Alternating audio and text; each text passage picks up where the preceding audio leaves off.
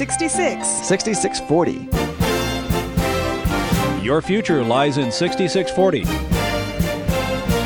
66 books by 40 authors, and yet we now discover it's an integrated message system from outside our time domain.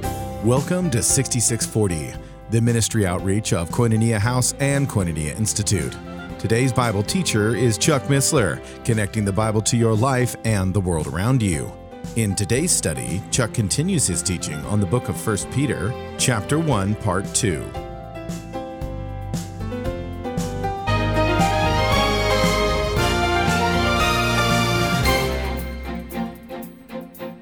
Continue, and if ye call on the Father, who without respect of persons judgeth according to every man's work, pass the time of your sojourning here in fear. Now, first question are you sojourning or are you earth dwellers? You know, when we study the book of Revelation, we discover that one of the primary groups that it talks about are earth dwellers. In contrast to us, we're not to be earth dwellers, we're just passing through. We're sojourning, as the old English term would have it. We're passengers. We're not citizens of this world. We look to a city whose maker is God, as Abraham would express it. So, as we call on the Father, who without respect persons judges according to every man's work, pass the time of your sojourning here in fear. We're just passing through, but we shouldn't be casual about it. We're to live according to his absolute standards as strangers. In fact, the word aliens will show up in second in, in the uh, next chapter.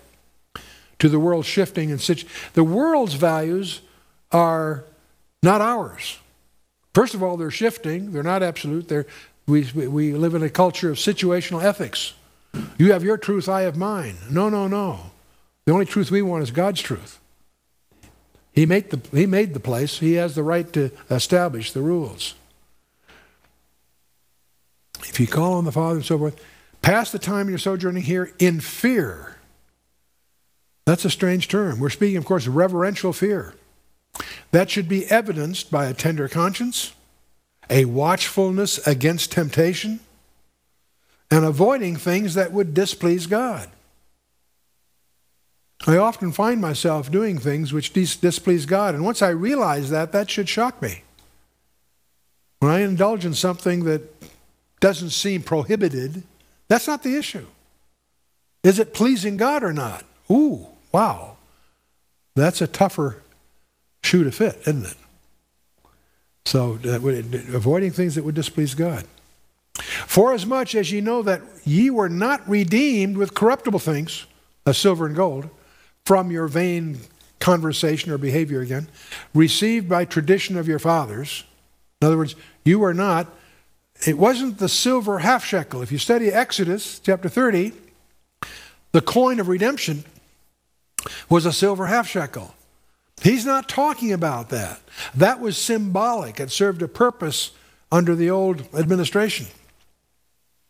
Ye were not redeemed with silver half shekels or gold. You were, what were you saved by? The precious blood of Christ.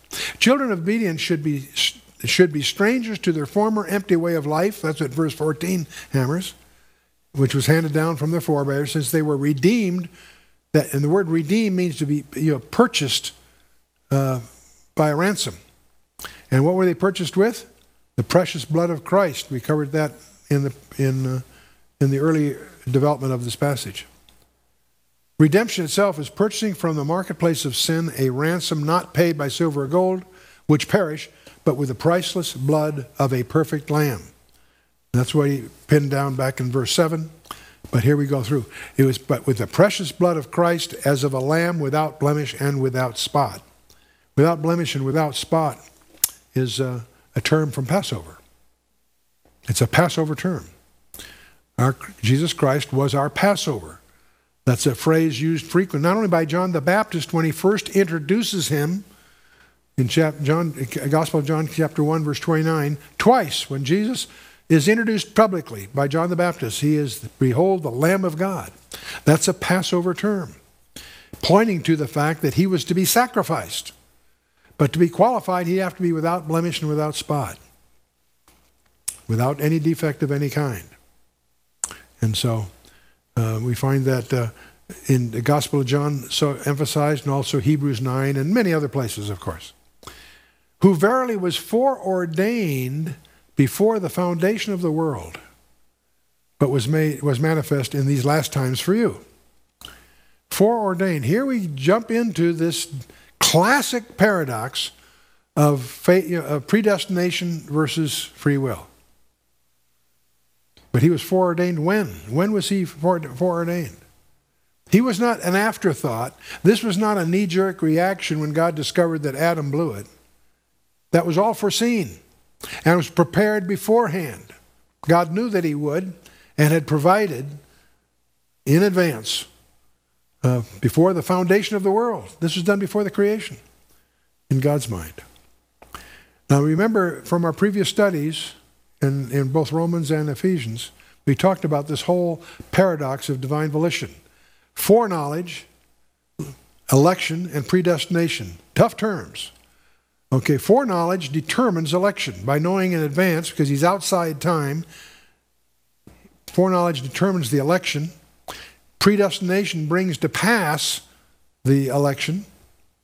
That's bringing what has been elected, bringing it to pass. Election looks back to foreknowledge, and predestination looks forward to destiny. None of this is a uh, difficulty if you recognize that we're dealing here with God's Word and God is outside time. You and I are subject to certain physical constraints. One of those physical dimensions we know from 20th century science is time is a physical property, a physical dimension. God is outside time. That's not somebody who has lots of time. It's a God that's free from the constraints of time altogether. So he has foreknowledge, which leads to his election, which leads to predestination, which of course accomplishes the destiny. Each of those is a distinctive Greek term and so used. And we've, we've, uh, this is by way of review. If this is uh, still a troublesome area, I encourage you to review your notes from the Roman study or from Ephesians. So, election can be corporate. Israel as a group was elected, Isaiah 45. The church is also elected before the foundation of the world. The church was on God's mind. We also individually experience election according to the foreknowledge of God, which he's already mentioned here earlier. It's wholly of grace, not of merit.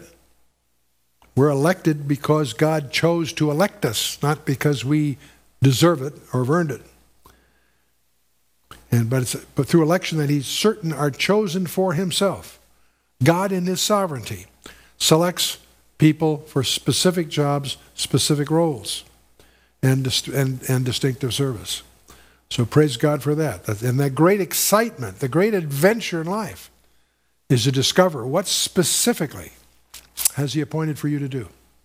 And you'll discover that by discovering what unique gifts He's given you, what unique opportunities He brings across your path.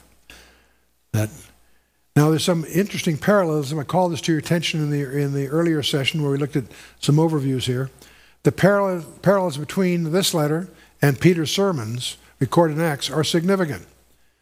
1 Peter 1.20 is, is really echoes Acts 2, verse 23. And 1 Peter 4, 5 echoes Acts 10, verse 42. Very close parallelisms here. One of the most, distri- one of the most striking parallelisms are examples we'll encounter in the next session between, uh, for, uh, uh with uh, 1 Peter 2 and Acts chapter 4. In each of those passages, Psalm 118, verse 22, is quoted and applied to Christ. And that's about the, the, the, stone which the builders rejected has become the headstone of the corner.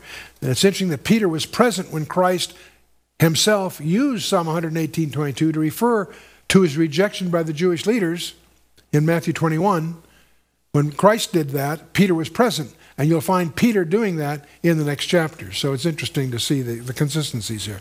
But moving on, who by him do believe in God that raised him up from the dead and gave him glory, that your faith and hope might be in God. Wow, okay. Seeing ye have purified your souls in obeying the truth through the Spirit unto unfeigned love of the brethren, See that ye love one another with a pure heart fervently. fervently. And uh, the, the word sincere, uh, uh, uh, unfeigned, is, is, is without hypocrisy. Without hypocrisy is what he's saying. All evil thoughts and feelings regarding one's brothers and sisters in Christ must be removed, for his followers are to love deeply from the heart. And uh, in fact, the, very, the word there is actually fervently. Unfeigned love, sincere, without hypocrisy, all evil thoughts, feelings, and so forth. This kind of loving is a verb that emerges from agapeo, can only come from a changed heart, from one whose motives are pure and who seeks to give more than he takes. This love is to be expressed not shallowly, but deeply, at full strength, if you will, or in an all out manner, with an intense strain, if you will. And he's going to echo that same word when we get to chapter 4 of this, of this letter. Heavy stuff. Seeing ye have purified your souls in obeying the truth through the Spirit unto unfeigned love of the brethren, see that ye love one another with a pure heart fervently. That's the challenge. This is not a motion you go through, it's something that has to be intense and complete. The positive result of obeying the truth is a purified life. And the question is, how do you do that? How do you do that? How can a young man keep his way pure? Is the question that's answered by Psalm 119, verse 9. By taking heed thereto according to what? The Word of God. This is another reason why that same Psalm, Psalm 119, advocates Scripture memory. Thy word have I hid in my heart that I might not sin against you, the psalmist in, uh, uh, you know, uh, implies. So, See each love one another with a pure heart fervently. Well, all trials refine faith, so obedience to God's word refines character. One who has purified himself by living according to God's word has discovered the joy of obedience. A changed life should also be evidenced by a changed relationship with God's other children. A purified life allows one to love purely those who share the same faith. One of the things that we probably don't emphasize enough. You know, we, we, we always talk about you should love your enemies and should love everybody, sort of. no, the ones that should get primary treatment are members of the body. You should have a special commitment, a special passion, a special um, love for brothers and sisters. And uh, Paul hammers that and so does uh, uh, here is uh, Peter emphasizing that. Being born again, not of corruptible seed, but of incorruptible by the word of God, which liveth and abideth forever. So, being born again. Peter again reminds his readers that they had experienced the new birth. And that's an echo from verse 3. We talked about that last time. The, born again is a supernatural event. That makes it possible for you to obey the truth and to purify yourselves and to love the brethren. You can't do it without that. Without that, you're faking it. It's, it's a form of hypocrisy, it's a form of theater. No, if you're born again, it's, it's a supernatural event that makes it possible to really obey the truth, purify ourselves, and so on. Incorruptible, not corruptible seed, incorruptible. Is incorruptible seed, is it corruptible? This change in their lives would not die because it took place through God's word, which is imperishable, living, and enduring. And uh, the same word is used in, from verse 4, was describing the believer's inheritance is incorruptible. And then we have another quote by Peter from the Old Testament. He obviously was very, very immersed in the Old Testament scriptures. For all flesh is, gra- is as grass, all the glory of man as the flower of grass. The grass withereth, and the flower thereof falleth away. And he's just quoting Isaiah 40, verses 6 through 8, that supports this exhortation, in effect, the exhortation from verse 22. All that is born of perishable seed withers and falls, but God's word stands forever. So what God has begun in you is eternal. but the, but the word of the Lord endureth forever. This is the word which by the gospel is preached unto you. James says pretty much the same thing in his letter. He says, Of his own will begot he us with the word of truth. The imperishable word of God was the content of Peter's preaching, and that's basically echoing what we picked up in verse 12. His hearers must be affected by its life changing power as integrated in the next chapter that we're going to touch on before we finish here. In fact, since we're running pretty comfortably time wise, we've accomplished what I really wanted to accomplish here with chapter 1. Um, we'll uh, sneak a peek, if you will, at the next chapter, 1 Peter chapter 2, because of the first word of the next session is wherefore. What does that word mean? Because of what just, he's just said. So these, it's a reminder, in a sense, that these chapter divisions are sometimes a little clumsy. 1 Peter 2 1. Wherefore, laying aside all malice and all God, and all, uh, and all hypocrisies and envies and all evil speakings. That's quite a mouthful. The wherefore is the reason we're picking this up, even though we, you know, we were in chapter 1, we'll pick this up as part of chapter 1. Wherefore, in other words, because of all that he's just said, in other words, this all derives from the previous chapter. Repentance is called for. Peter then listed five sins of attitude and speech, which drives wedges between believers. Understand, his context here was to love the brethren. So his specific thing on his heart is our attitude among believers. Shouldn't be limited to that, but that's his focus. Okay? The Greek verb expresses the idea of removing garments, laying aside, the word laying aside, uh, uh, the, the putting off all malice. And uh, Paul said the same thing back in, the, in Ephesians put off your old self, if you will. Okay? The word malice, kakian in, in the Greek, is wicked ill will, the desire to inflict pain, harm, or injury on our fellow man word malice. We have no room for malice. We're we are to lay aside all malice, is what he's saying here. I want you to notice all through here all malice, all guile, all evil speakings. No exceptions, in other words. Laying aside all malice and all guile. Guile or deceit, dolon in the Greek. That's deliberate dishonesty falsehood, craft, seduction, slander, and treachery. Those are all terms that are uh, indicated here.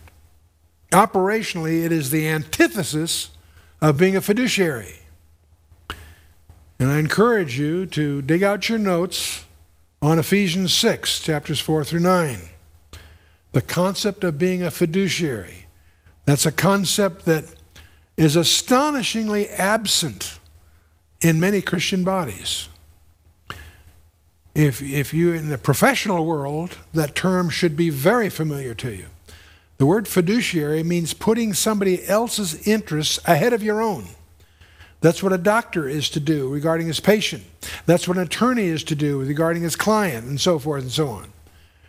There are two kinds of relationships in the commercial world what they call arm's length let the buyer beware or let the vendor beware. In other words, the idea is you do it with caution, that you, you, you, you look out for yourself, so to speak. Arm's length transactions. Most of the commercial world, uh, the courts would enforce a, a concept of arm's length transactions. There are exceptions to that that are very dear in the courts of law. And that's where a fiduciary relationship exists. That's not arm's length. That's the relationship, as I say, a doctor patient, client to attorney, and so forth, a fiduciary relationship. That's also the relationship of a director of a corporation. He is the fiduciary of the collective shareholders, not just the shareholders that put him in office. That's a very important concept that professional directors would be very sensitive to. The concept of being a fiduciary. Why is that so important in the Christian body? Because if you're an employee of an employer, you, before the law, owe him 60 minutes for every hour paid. You work from 8 to 5, the rest of the time is yours. or whatever. A fiduciary, that's not true. If you're a manager or a officer of that corporation, you are no longer a, just an employee. You owe it a fiduciary responsibility. According to Ephesians 6 4 through 9, you owe your employee your wholehearted commitment. It means you are, as a Christian, committed to protect their customer lists, protect their intellectual properties. To you, you, you're a fiduciary of that corporation, even though you're just an employee, if you're a Christian employee. And so that comes as a surprise to many Christians. That, you, that uh, from a biblical point of view, your relationship to your employer, uh, uh, and many people don't pick this up because it's speaking there of masters and slaves, which was the economy of that day. But it applies to the economy of, of today. Art, uh, uh, it's the same thing. So, so we, we, but here, the, see, the whole idea of guile or deceit is the antithesis of the fiduciary relationship, which should be open, honest, and, and even going beyond that. Deceit and hypocrisy are twins. By deceit, a person is wronged, and by hypocrisy, he is deceived. So it's a package. We'll talk more about that as we go here. Hypocrisies and envies, Peter also lists in this list of sins. Hypocrisies and envy. What is hypocrisy? pretended piety and love, pretending to be what one is not, a man with a double heart and a lying tongue. As Jesus quoted Isaiah to the Pharisees of their, their hypocrisy.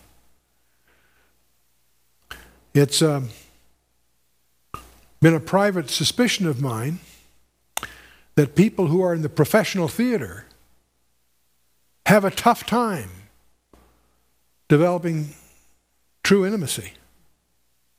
Because their profession have them continually pretending to be something they're not, and they take on a role. And if they're good at it, they really take on that role for the purpose of that performance. But I suspect, in my private, my private perspectives, I suspect that may start to erode their ability to maintain a relationship. And that may be one of the many uh, paradoxes of, of the entertainment way of life, which is characterized, of course, by uh, you know marriage of marriages of convenience and so on.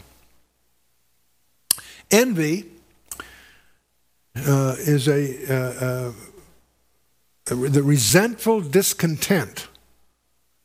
Uh, both hypocrisy and envy here in the in the Greek are in the plurals. Apotheses and envies are, uh, are they're in the plural. They're usually not con- confined to a specific situation. They tend to breed in dark corners, I might say, okay? Now, here we have a whole nother subject, and it's one reason I wanted to get into this where we had a little time to do this. Wherefore, laying aside all malice and all guile and hypocrisies and envies, and all evil speakings. Let me ask you a question. Now, this, this here, by the way, speaks of slander, backbiting, lies, and so forth. None of these things that we've talked about should have any place in those who are born again. You're not born again, you are subject to these things, you're a slave to these kinds of things. If you're born again, you should be free of these kinds of things. So, rather, in the obedience to the word, believers are to make decisive breaks with their past. That leads me to a subject here as we talk about evil speakings. What is the most hateful, most painful sin? Many people would say murder, and I suppose you could defend that. I have another suggestion. What sin has probably caused more pain than any other of the sins? And this answer, my suggestion may surprise you. Leviticus 19, verse 16 and 17 says, Thou shalt not go up and down as a talebearer among thy people, neither shalt thou stand against the blood of thy neighbor. I am the Lord. Thou shalt not hate thy brother in thine heart. Thou shalt in any wise rebuke thy neighbor and not suffer sin upon him. Exodus 20, verse 16 Thou shalt not bear false witness against thy neighbor. You know, I personally suspect that this commandment has caused more pain than thou shalt not murder. Proverbs 10. Proverbs goes really has a lot to say about this. He is in the way of life that keepeth instruction, but he that refuseth reproof erreth. He that hideth hatred with lying lips, and he that uttereth a slander is a fool. The word fool, by the way, in the book of Proverbs is not somebody who's mentally deficient. It's someone who doesn't have a God fearing posture. Uh, it doesn't, his life is not controlled by God. That's the fool. Important distinction. In the multitude of words there wanteth not sin, but he that refraineth his lips is wise. The tongue of the just is, a choice, is as choice silver. The heart of the wicked is little worth. Gossip, I'm going to suggest, is the most painful sin. Gossip is a form of betrayal. And I hit this hard because it happens to be so prevalent in so many Christian bodies. You've been listening to 6640, the ministry outreach of Koinonia House and Koinonia Institute. Today's Bible teacher was Chuck Missler, teaching through the book of 1 Peter. Download the new K House TV app to access an ever growing collection of free resources visit the Apple or Android App Store or search K House TV on your Roku or Fire TV streaming device. Thank you for listening to 6640 and for your continued prayerful support of this ministry. Until next time, as we continue this series, may God bless you with the knowledge of His Son, Jesus Christ, as you study His Word.